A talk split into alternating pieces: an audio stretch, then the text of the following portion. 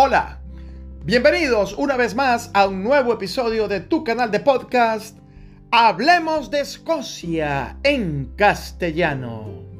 Soy J. Loaiza y una vez más estoy encantado en saludarles.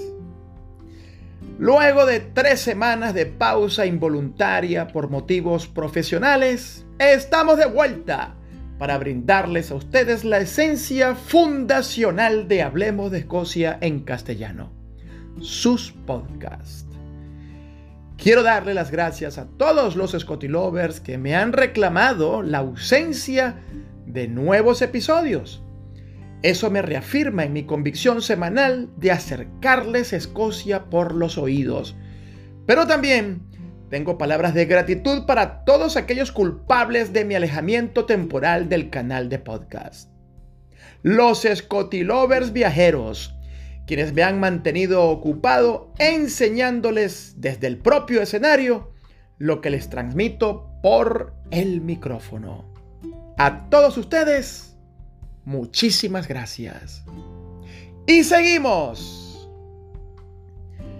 Uno de los elementos tradicionales más palpables y simbólicos de Escocia hoy día son sus clanes. Estas organizaciones, producto de la unión de familias alrededor de un patriarca, que predominaron en las tierras altas, caracterizados por su coraje, rudeza, carácter, actitud de salir adelante a pesar de sus penurias, sus atuendos típicos y simbologías, y su protagonismo en uno u otro bando durante las guerras jacobitas.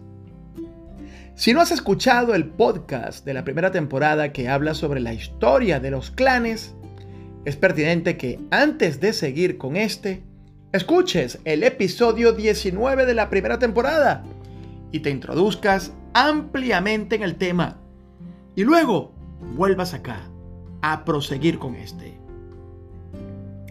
Esta semana fue noticia de titulares de primera página en Escocia un tema que involucra a uno de los clanes más longevos de Escocia, el clan Buchanan. Hoy, en nuestro nuevo episodio, hablaremos sobre el clan Buchanan celebra un nuevo jefe luego de 341 años. Acompáñame a descubrirlo. But Canine, que en gaélico significa la casa de Canon, antiguos condes de Lennox y fundadores del castillo de Balloch, dueños históricos de vastas tierras alrededor del Loch Lomond, en el distrito de Stirling y en Perdan Kinross, famosos por alcanzar gran éxito y brillante reputación en las guerras napoleónicas como integrantes de las tropas de los regimientos Highlanders.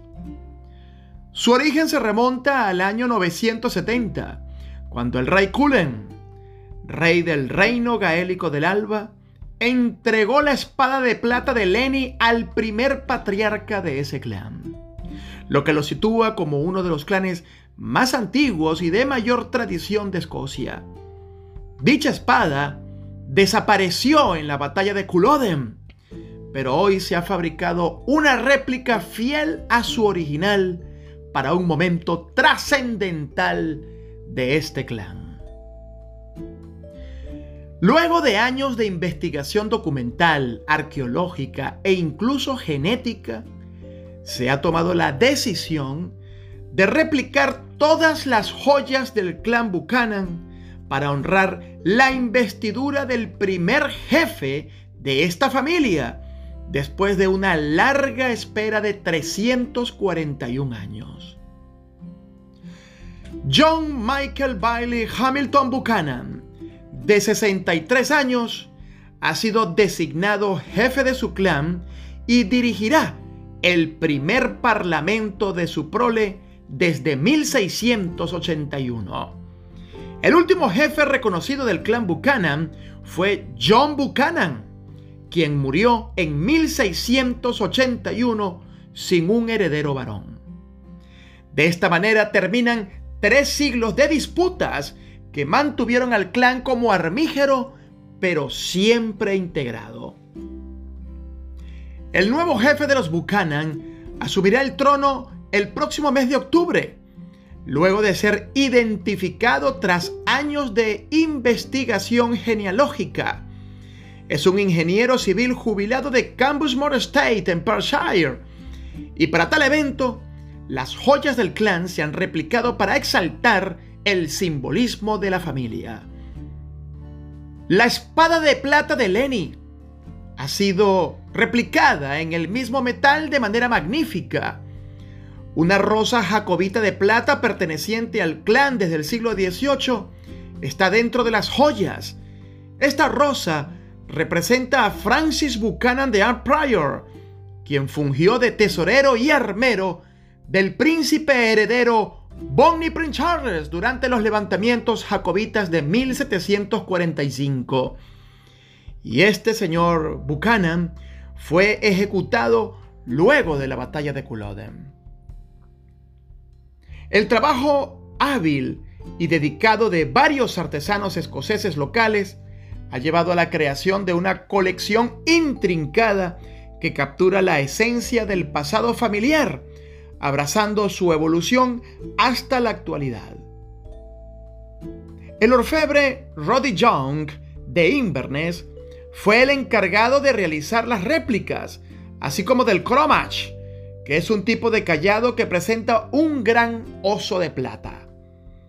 Las joyas del clan son una recreación de piezas históricas hechas a partir de piezas nuevas agregando un toque contemporáneo. Se combinó orfebrería tradicional junto a últimas técnicas digitales para lograrlas.